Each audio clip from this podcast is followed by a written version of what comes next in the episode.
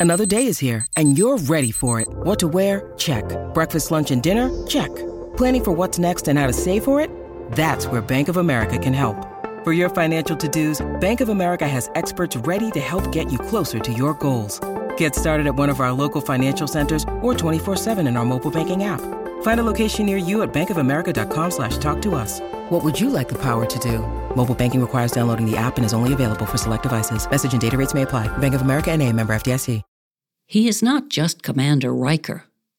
Jonathan Frakes seems to be everyone's number one. Spoiler alert. It is impossible not to like Jonathan Frakes, a terrific actor and director who has made an indelible mark on shows like Leverage, as well as all but the original Star Trek shows and films. He seems to know or has directed everyone in the Star Trek universe. He certainly was my favorite TNG director. Hope you enjoy our conversation about jazz, Superman, growing up in Pennsylvania, and why unexpectedly bursting into song is just part of his DNA. Frakes. Hi. Hi. How are you? I'm good. I'm good. I'm so glad to hear your voice. It sounds like we're in a in a uh, recording booth. We're in. We're in.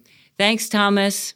So the leaves are falling already, right? Where you are? Well, actually, there's a fabulous um, wind and rainstorm today, where the white caps are f- flowing in over the bay. Ooh, ooh, There was ooh. a there was a great downpour, 35 mile per hour winds. So all the leaves are probably going to blown off the trees by the end of this. So we're still with the little smoky skies in the morning, a little, you know, but it's beautiful. It's actually beautiful here. So you'll see. Are you You'll able to soon. Are you able to breathe?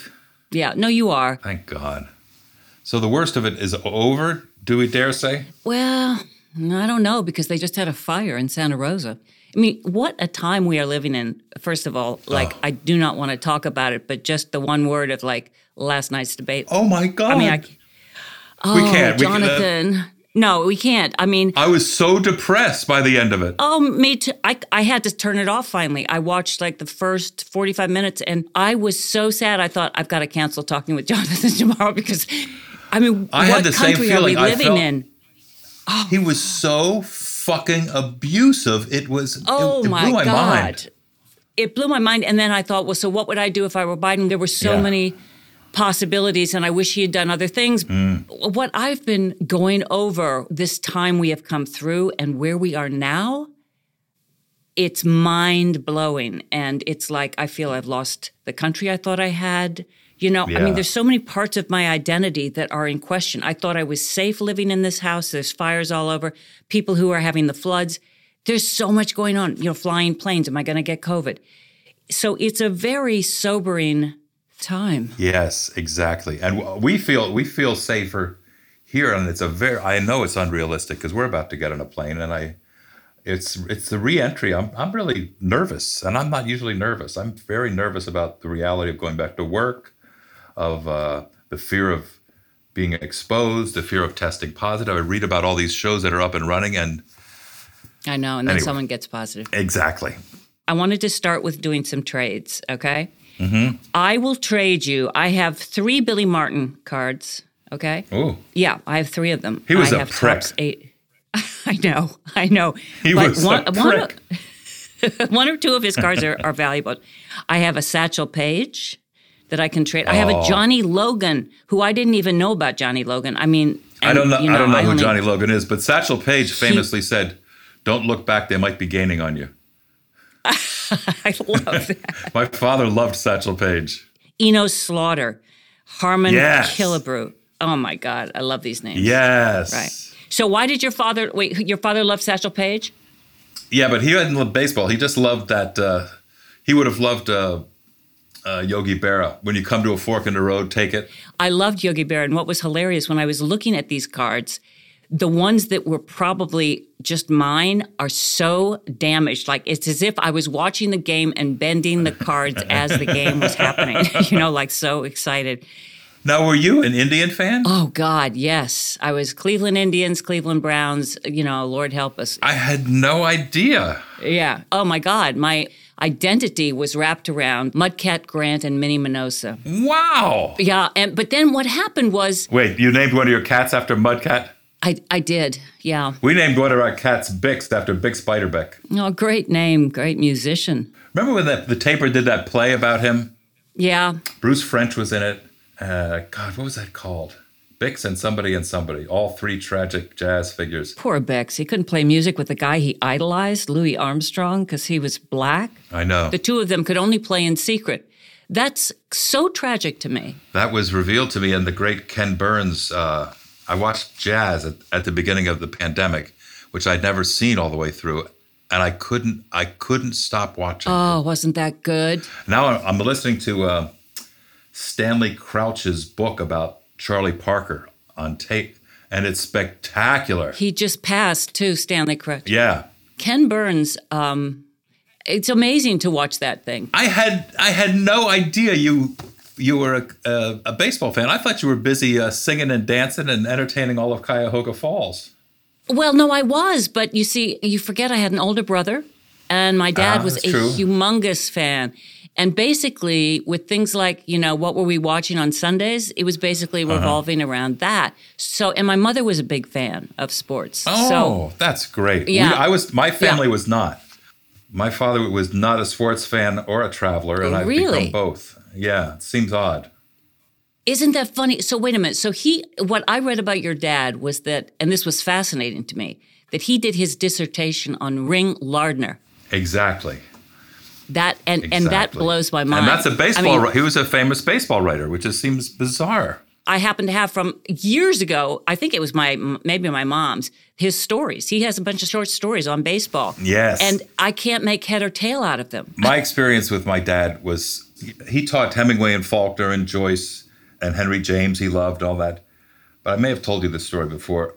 When he died, I got a lot of his teaching books, the ones that he had had his wonderful dog-eared and written in the columns and and because he used to he used to reread before he taught whatever he was teaching that you know so so at, at one point in high school i must have said to him dad i think i'm ready to read ulysses. And he said to me jonathan come on. You can't you can't handle ulysses he said to me. I can't. so he died oh, Right. fif- about 15 years ago. And you can't handle ulysses. And uh, so i'm sitting in my little library in maine getting very sentimental. I'm, I'm in i'm in the, the the chair. He was given a thing he was he held the uh, ew fairchild chair which allowed him to bring in Oh, writers once cool. once a year. He brought in toni Oh, that's so morrison cool. and and he brought in uh, Barth and he brought yeah. So so my mom and dad would have a cocktail party and I this famous writer would be there. Anyway, I digress. So at some point I'm sitting in his chair in my little library and I take the Ulysses, which I can actually reach to right now, off the shelf. And I think, and I look, I look up to heaven, and I'm think, Dad, and I'm at this point, I'm probably 60, and I thought, so I opened it up and I read about a page and a half and I closed it. I said, "Sorry, Dad, I still can't handle Ulysses." And I and I put it I put it back on the shelf and I and I haven't I, I haven't attempted since. I think maybe when I'm when I'm 80, I'll give it another shot. Oh, he is so dense. I mean, in fact, it's funny because during the pandemic, I was. Oh I was- God, can you handle No. Can you handle I've, Ulysses? I've never done Ulysses. I've done Portrait of an Artist as a Young Man twice. That's the one. Yeah, that's the one. That's a really That's amazing That's the one, one. I could get through. So why did he choose Ring Lardner? I wonder. That's a really good question. I don't know. I don't have the answer. This is something that Ring wrote. Here's a quote He looked at me as if I were a side dish he hadn't ordered. And they gave each other a smile with a future in it. Those remind me of um, Damon Runyon, like those Runyon-ese kind of phrases. Yeah, they, the same vibe.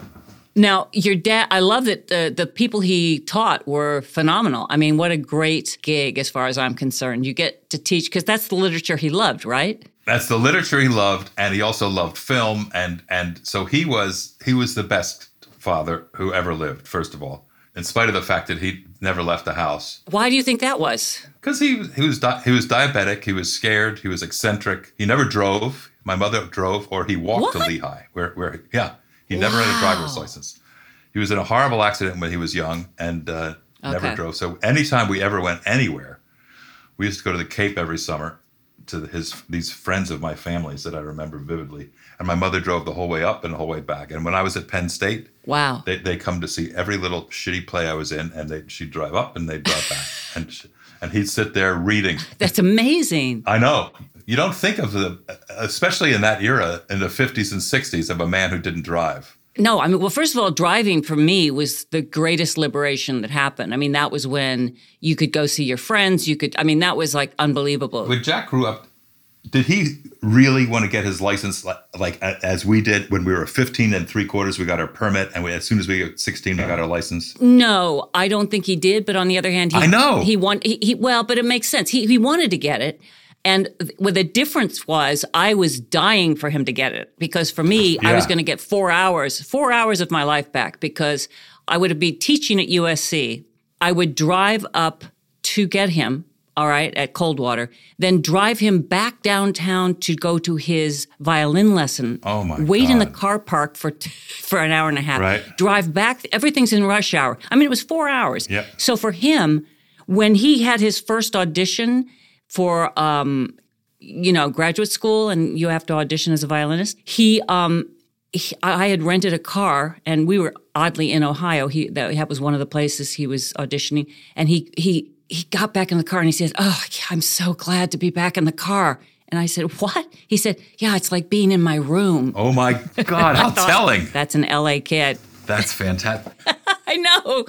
But but now kids in high school, Brent's kid didn't even get his driver's license. I know, I I can't know. imagine not wanting to be I know, but you see, it's different because they're remembering that they have to be had to be driven around. They were in the car. If I hadn't had to drive my Uber. kid around, well, I wouldn't have done that. If I if I didn't drive my kid around, I wouldn't know who he was, to be honest, because I would bring a snack. He wouldn't want to talk necessarily in the beginning, but when you're so bored and you've been in a car, you'll finally say, Yeah. you finally say, you know what happened today in school, you know, and so you learn things that if you were, yes. you know, if you were home, he'd be in his room with the door closed. That's exactly what happened when um, we moved when we moved to Maine.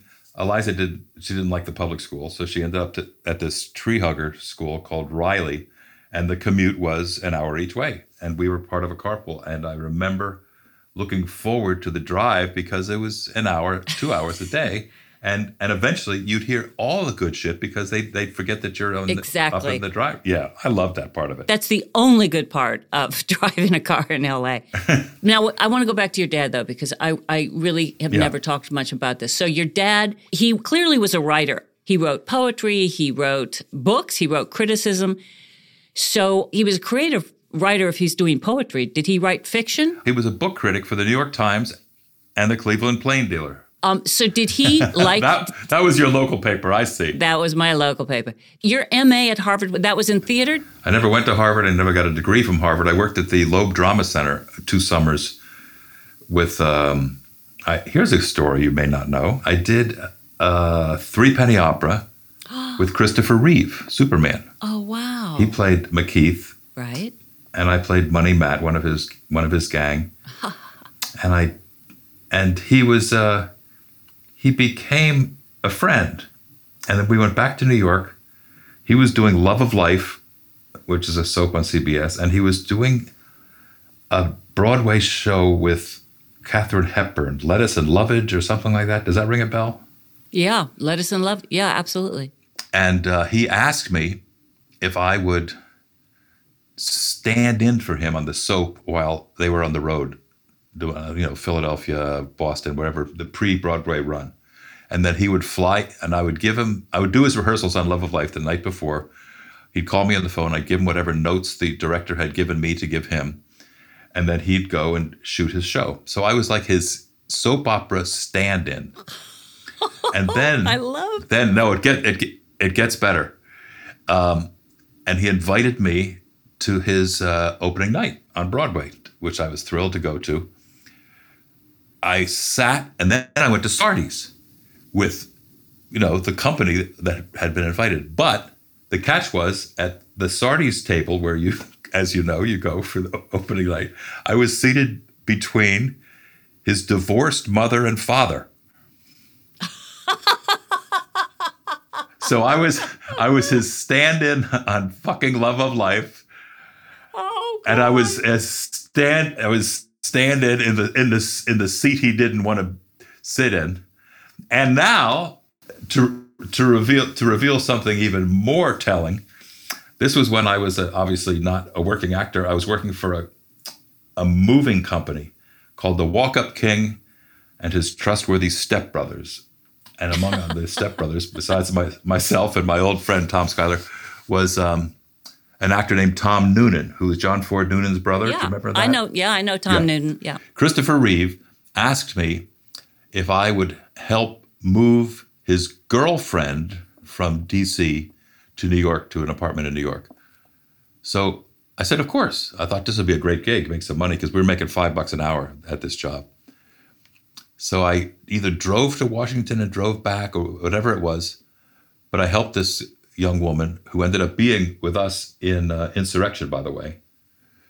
Um, I moved her from her apartment in Washington to an apartment in New York City, and Christopher Reeve never paid me. No, stop. so wow. yes, and now I have one more. This is this is the third part of the of the Christopher Reeve appreciation story.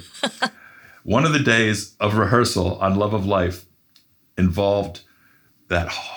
This is again the '70s fake snow, which was Right. at this point ground up powdered fiberglass. Oh, jeez. which I was to lie in, or his character was to lie in. So I remember being at CBS uh, on 57th, all the way down there by 10th Avenue, breathing in fiberglass for Christopher Reeve while he was some theater, the Shubert, with Wow. Wow. Katharine Hepburn, Wow. and I'm getting, and I'm. Uh, so those are, that's my three-part Christopher Reeve story. That's something. He was also a pilot. He was a rich kid, and he had a plane. And he flew me, or he asked me if I'd like to fly with him from Teterboro, which is that little airport in Jersey, right, Yeah. Yeah.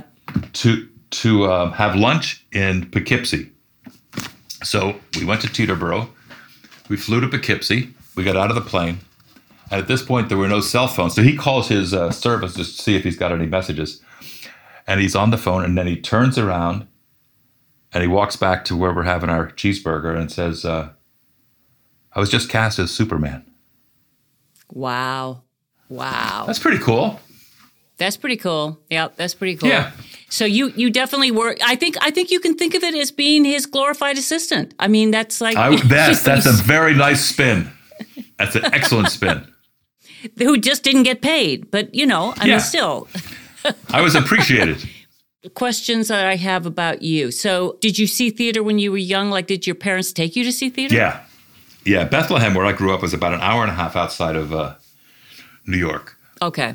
And we would go we would go in pretty regularly. I remember seeing the musical version of Superman, which was really bizarre. What? I don't Um, remember that. Ye- Yeah, it was a very short lived. Um, what else do I? Oh, West Side Story. We saw. You know, we go. We went to see all. We went to see the big shows. It was. It was fantastic. Yeah, I bet. Time because my mother, my, my mother would drive us in. We'd find the cheapest parking place we could find at the West Side. We would go to. Uh, like before it was Charlie's, where we, we we go to where we thought the actress would show up, and we'd have dinner, and then we'd drive back to Bethlehem.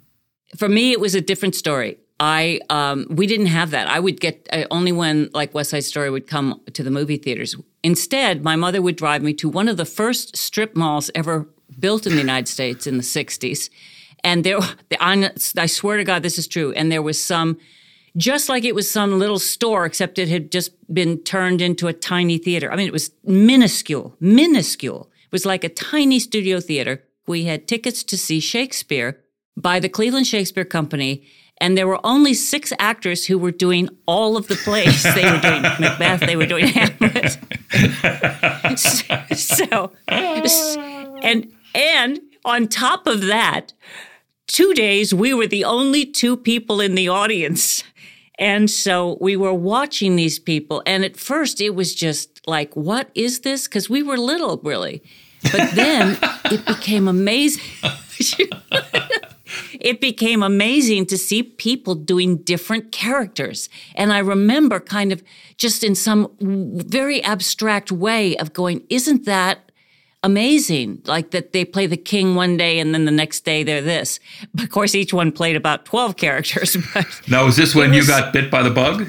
you know, I don't know, but both my parents were closet entertainers and Yeah. they wanted to have done it. They never had the chance to do any of it. I think I was sort of fascinated by it all, the idea of changing roles and how how it was possible to create these things in this tiny space. I think I was more thinking in that way because that kind of stuck with me. I think Yeah, but the bug never left. I mean, it took a, a a very special person to want to run a theater in Los Angeles, which you did for many years. I mean, that's an. uh, I don't know if special I mean, you really have to love it with all your heart and passion, and believe in it, and believe in the storytelling, and believe in the making of it, and believe in in keeping it alive. And what you what you did to raise money for that theater always impressed me. You your your thanks. your um, dedication to theater in Los Angeles, which is not what you call a great theater town, No. I thought was is really admirable. Well, you've got the most incredible people here, actually, Yeah. the best writers, some of the best actors, everything. But what's so hard is the way the city's laid out and the industry where you keep working, you don't know when you're going to get out, nobody can plan tickets. It's a very different thing. There is actually a thriving um, theater community that's that's quite avant-garde, quite pushing the, the envelope in many ways and some incredible writing, but they can barely survive. Their their the, their audiences are under 100 people. That's all they can do because of equity rules. It's a very tough town. I think I found it very discouraging. But on the other hand, I mean, I'm very proud of some of the things Of that happened there. And I mean, it was the process. It's always been the process for me. So, you know. I know. Well, that's what that's that goes back to your uh, Lecoq, your You're so Lecoq days as well. Yeah, no, absolutely. And you, you know, it's interesting. Lecoq uh, was always about economy and sort of the way Miles Davis always used to say, "It's what you don't play. It's Yeah. the notes you don't play." There's a lot of that in the improvisation. I studied so much improvisation, and we would have to do things like we weren't allowed to use text until we could explore every possible way to say something before words absolutely were necessary. Isn't that exciting though? It was. It changed my life because he synthesized ideas that I'd never, I'd always wanted to put together. Like he was into architecture, he was into music, he was into all of it. Um, but what was your mother like? Was she like, um, besides driving, a good driver? She was a wonderful. She was a wonderful driver.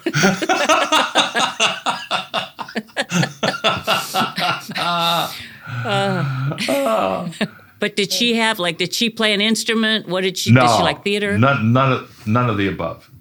Nobody that I knew, except for you, bringing out some great stuff. My dad's father, who I never met, who he who abandoned him when he was very young, was a um, vaudeville guy whose vaudeville name was Fred LaFrance. Oh my God, I love that. He was a vaudeville had- guy. Oh yeah, and he had he had a he had a gambling problem, and I've always been told that his ghost is somewhere at Santa Anita, where apparently he s- drank and gambled his way into Wow. debauchery. Fred LaFrance. So that's where I Fred got it. It's in my blood. That's amazing. Oh, do you, and you have no idea what his vaudeville act was. No, I wish I I wish I had quizzed my dad more, Yeah. but he wouldn't have known either. He could have been Yeah. lied. I mean, mm-hmm. he was he was never around. My dad never wanted to talk about his dad. I mean, it was so bizarre. And so that made me want to know more. Of course. I, I don't want to do that to my kid. I really have been open to any question he wants answered because I just hated not knowing stuff. When you need mealtime inspiration, it's worth shopping Kroger, where you'll find over 30,000 mouth-watering choices that excite your inner foodie. And no matter what tasty choice you make, you'll enjoy our everyday low prices, plus extra ways to save, like digital coupons worth over $600 each week. You can also save up to $1 off per gallon at the pump with fuel points. More savings and more inspiring flavors make shopping Kroger worth it every time. Kroger, fresh for everyone. Fuel restrictions apply. When we were shooting um, Star Trek, I, I had found when I went home one time a record. Maybe you know this. I mean, uh, stop me if you've heard it. But I found this record that was in a pile of stuff that was just hidden somewhere. And it, I looked at it, and it was this song by this woman, and she wrote on it for Bill on his first night mission. And I couldn't play it because I didn't have a 78 record player. And I went back and I got the sound guy to make a CD of it. And my dad came out to visit me. I always liked it when my parents came out by themselves because mm-hmm. then they didn't get into their kind of, you know, any bickering or anything. They were just kind of present. And I said, Dad, I found this. Do you know what this is? And I p- started playing it and he started crying. It was just like, Wow, what was it? this was a woman who was madly in love with him, who was a pretty famous singer. All around, she used to do in the Tommy Dorsey time and everything. She played with big bands and sang and had a gorgeous voice. And my dad threw her off for my mom. And and my dad had such guilt about it. And I got the whole story from him. And it was just powerful. The things you don't know about your parents, you know? Those are great stories. I got some of those from my mom before she died, and they're, you know, you could take them with you because they're unique. So let me give you a situation that I think influenced me immensely in my house. We lived in a half of a twin in Bethlehem, and it was very. It was Daniel, the great, the late great Daniel Frakes, my mother and dad and me. So it was a, four of us in a very small house. But at dinner, there was a tradition where my dad would put on you know, jazz or a musical. So it would be Billie Holiday or Sarah Vaughan Wow. or Louis Armstrong or Ellington, or it would be uh, Sondheim. Or so so there was always music at dinner, and that so that's one of the reasons that I have all these uh, weird eclectic collection of song lyrics in my head that Oh, cool. I break out on the set or break out in front of my my kids are just embarrassed by they say how do you happen to know that part of that song or what is that from Or- and there's there's never I can never do like all three verses of the chorus but I I have snippets of things that Right. must have been implanted during all those all those dinners Right. and, I, and I know that the appreciation I have for jazz came from that and and lives on to this day but he also would sit me down in front of uh, one of his favorite movies and one of Brent's favorite movies is uh, Searchers. John Ford's The Searchers. Yeah. He loved The Searchers, wow. in spite of how he felt about John Wayne. And we and we watched Wizard of Oz every year. Wow. And um, one of my fondest, fondest, fondest memories of my dad and in connection with show business was we, he took me, which was rare.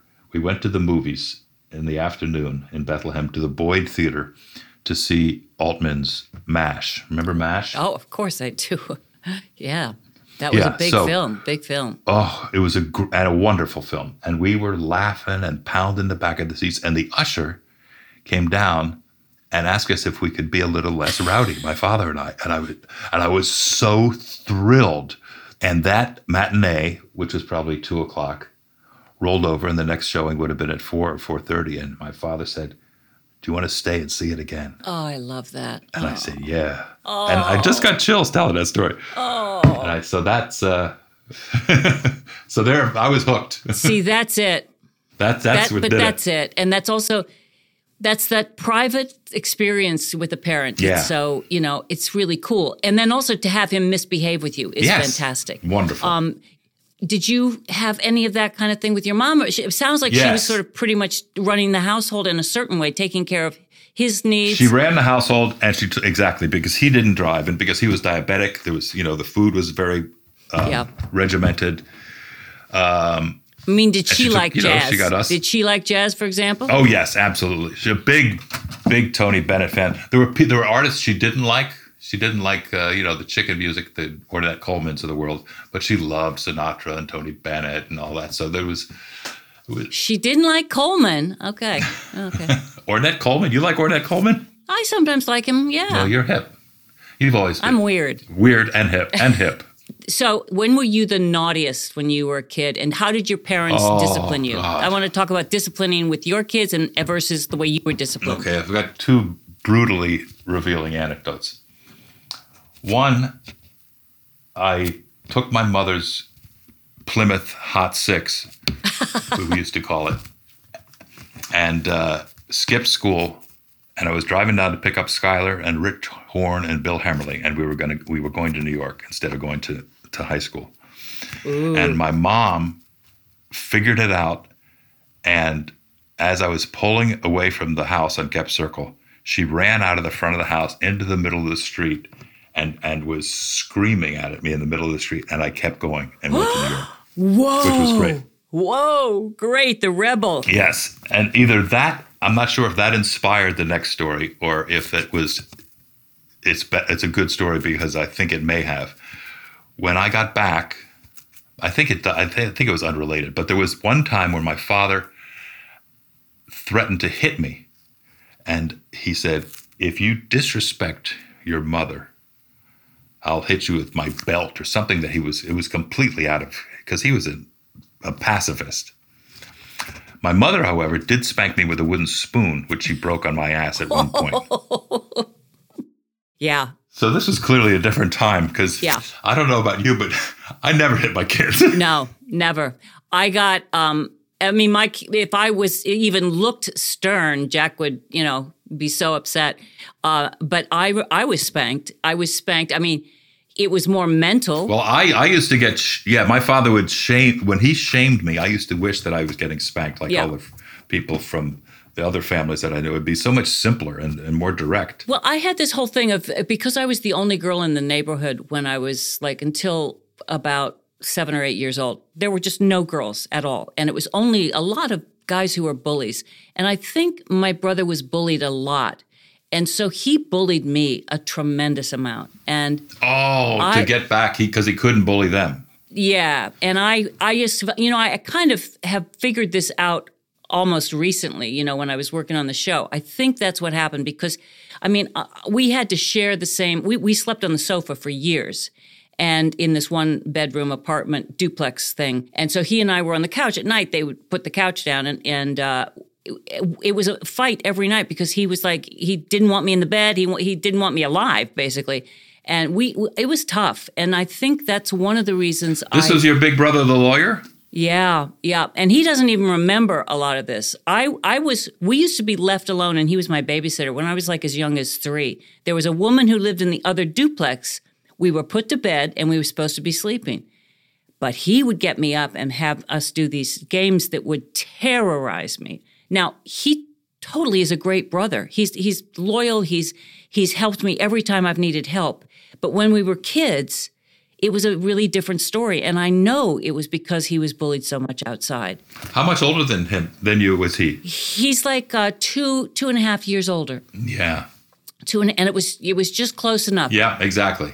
Now you were older, and your brother Daniel, who I never met, sadly. He was t- exactly two and a half. It was same same uh, thing, about two and a half years. So what? So how? What kind of an older brother were you? He was one of my f- uh, favorite people. He and I lived together actually in New York, and it turns out he was not cut out for New York, and he went back, always went back to uh, to bartend back in, in Bethlehem. What were his dreams? he was the he was the he, he was he was the cute one.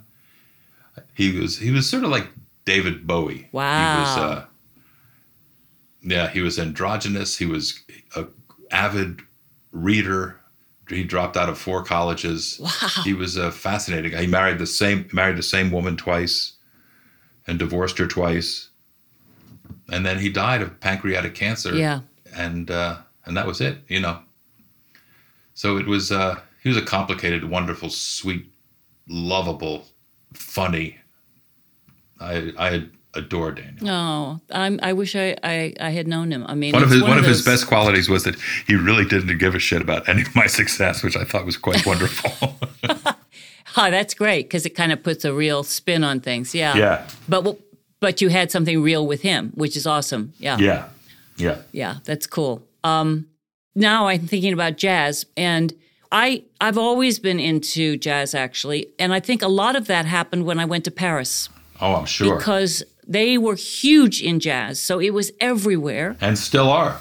Absolutely, it's interesting. I heard you say in some con that you wanted if you had, would like to have dinner with Thelonious Monk, right? Right. Did you say that? I, I did. Or Duke Ellington. I heard a great quote about Thelonious Monk the other day, or I read a great quote that said, uh, "The piano ain't got no wrong notes." That's what he said. I mean, he's amazing, absolutely amazing. But I don't know what I would talk about with him at dinner because he's I've I've never seen any like video of him actually No. talking a lot. Yeah, I don't know either. I th- I probably didn't think that answer through. You probably you would probably you know you'd be telling the Christopher Reeve stories. I would tell the Christopher Reeve story. I said, "How about a song now? How about around midnight?" I mean, it, I think that's the dinner I wanted to have. I wanted to sit at the piano while he played. exactly. I think my hero out of all of them, it it it really is Louis Armstrong, and some of my um, some of my black friends really are like, really, Yeah. you know, because they feel he sold out and did a whitey thing. Um, some some people do, and I understand that. Yeah, but he he yeah, but he he he didn't. He he knew how to play it all. If if you believe Ken Burns and everything else that Yeah. we know about Louis Armstrong, I think he he may have been smarter than all of us. Yeah, well, I think to me, you have Duke Ellington, who I adore as well. Yeah. But he had a powerful, a powerful protector in his mother. Okay, yes. you had um, Monk had several women protecting him and caring for him. Nellie and Nica. Okay, two women who really their whole job was to take care of him. Um, Louis had like no one you know? His his he did his father was just gone. His mother uh, was worked in a um, house of prostitution and and you know he was such a loner. And he went down to work in Storyville when he was a, a kid. He i played in- know it seems to me when when i looked at his life everyone took advantage of him.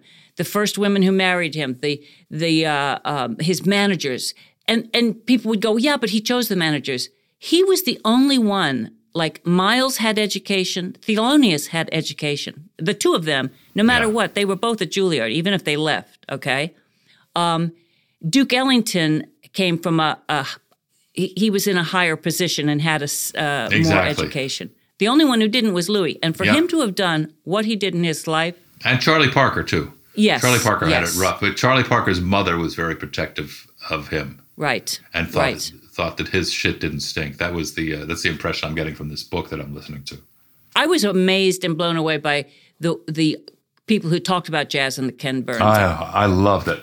He was great though. Giddins was great. yes, Another influence of mine, now that I'm thinking back to my life at uh, on Gep Circle, was that there were stacks of New Yorker magazines on every coffee table and in the bathroom. And I remember reading Whitney Balliett, who was the jazz critic for the New Yorker during that period, who wrote beautifully, eloquently about music. And that combined with my father's listening to it every day, I think really set me up for a lifetime of appreciation. And I think that jazz is, I mean, it's never going to be a lost art, but you got to be turned on to it by someone.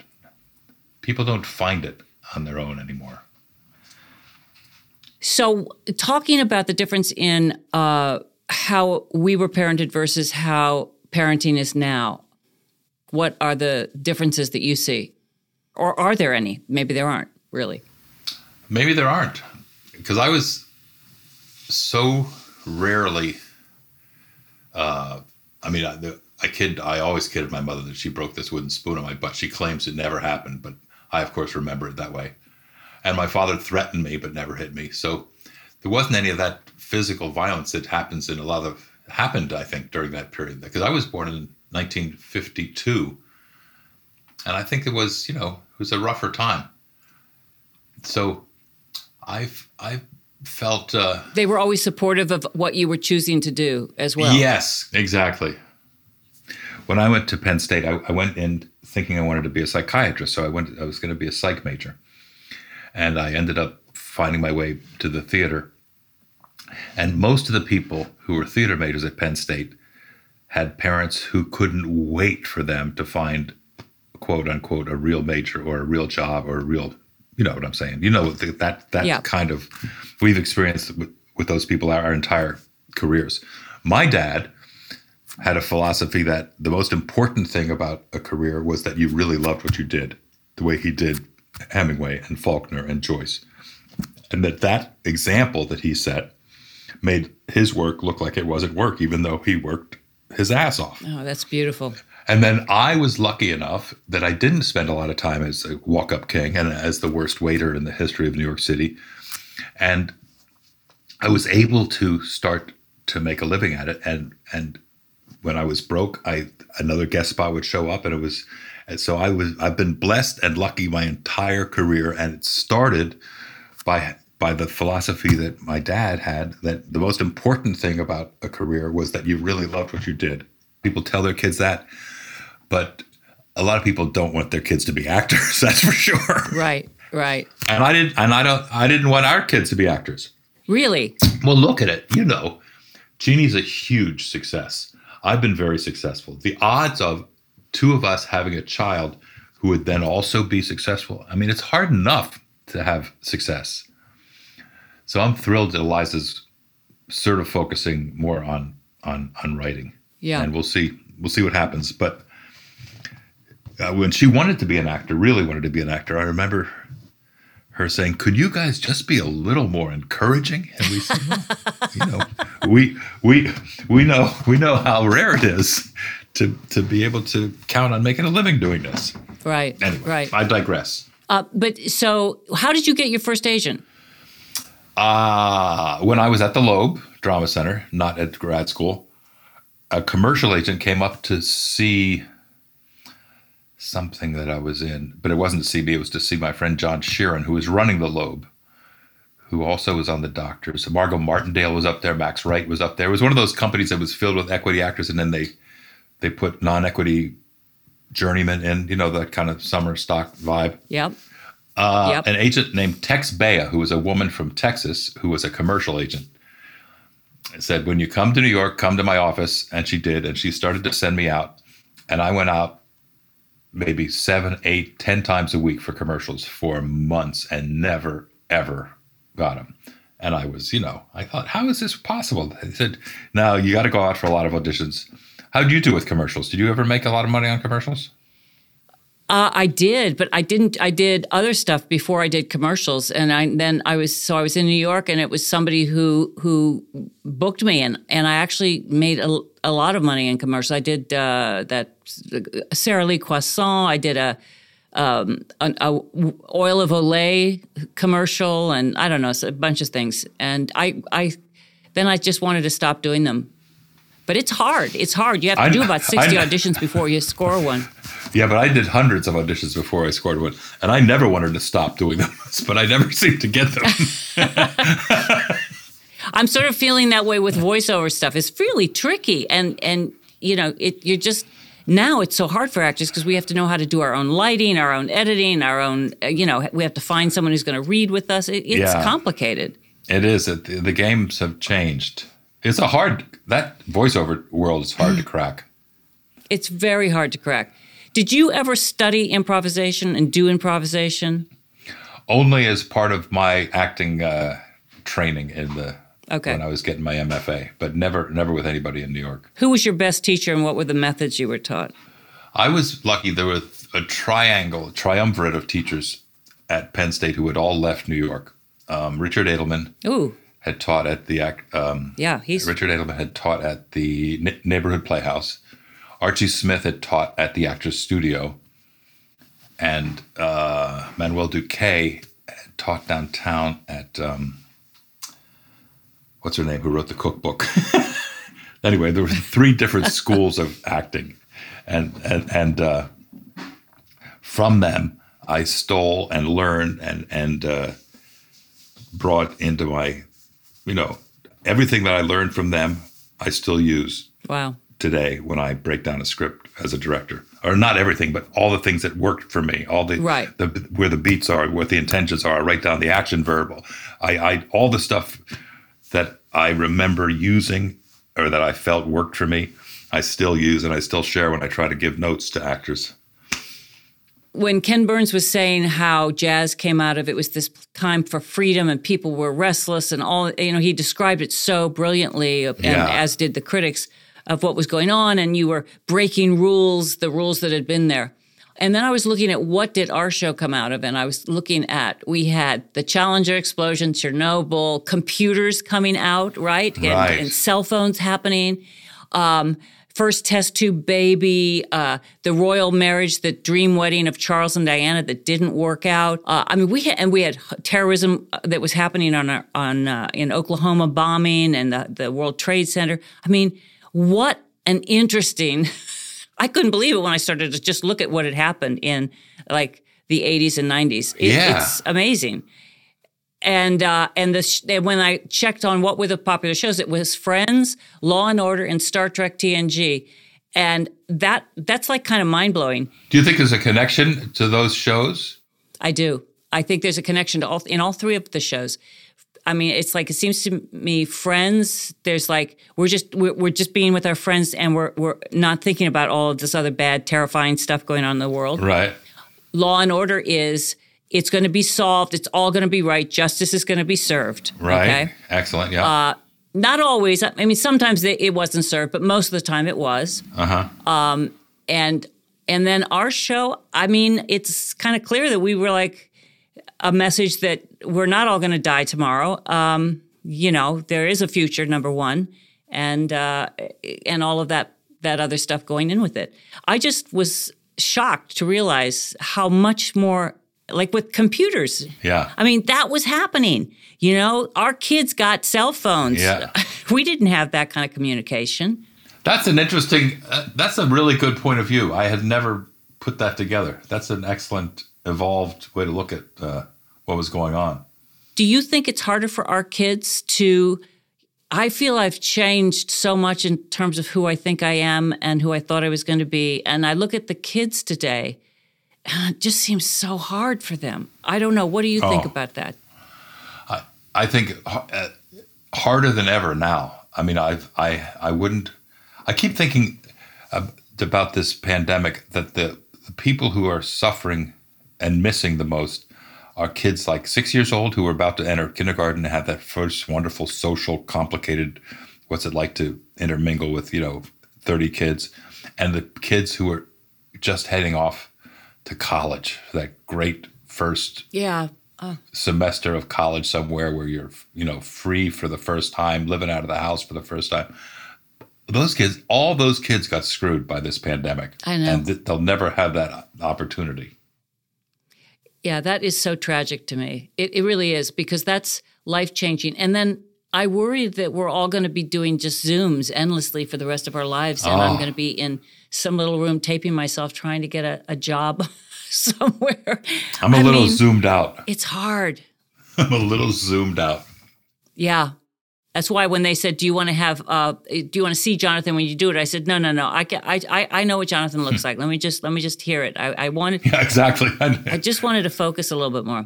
Well, um, let me tell you something before we finish up yeah, okay. you, you've made you've made this really easy. Oh, the conversation just flo- I, I do a lot i've done a lot of these now because this is you know this has become a popular genre. And the just talking well it helps that we know each other this well and this long. But it's um i think you've done a great job. Oh, thank you, Johnny. That means a lot. Thank you. you're welcome All right, we'll have um, the and i heard i was the first one Yeah. i had no idea i was the, the guinea pig for this thing Yep, you're the guinea pig. Thank you very much for being the guinea pig. Ah, I love you. my pleasure i'll see you soon i hope bye bye Bye. Since our conversation, Jonathan has directed new episodes of Leverage and Star Trek Discovery. Self quarantining before and after all travel and staying healthy and social distanced on both sets. He's amazing, I know. Dr. Crusher would have been so proud. I hope you enjoyed this podcast. If you did, please tune in next week for a new episode where I will investigate with another space friend. Thanks for listening. Stay safe.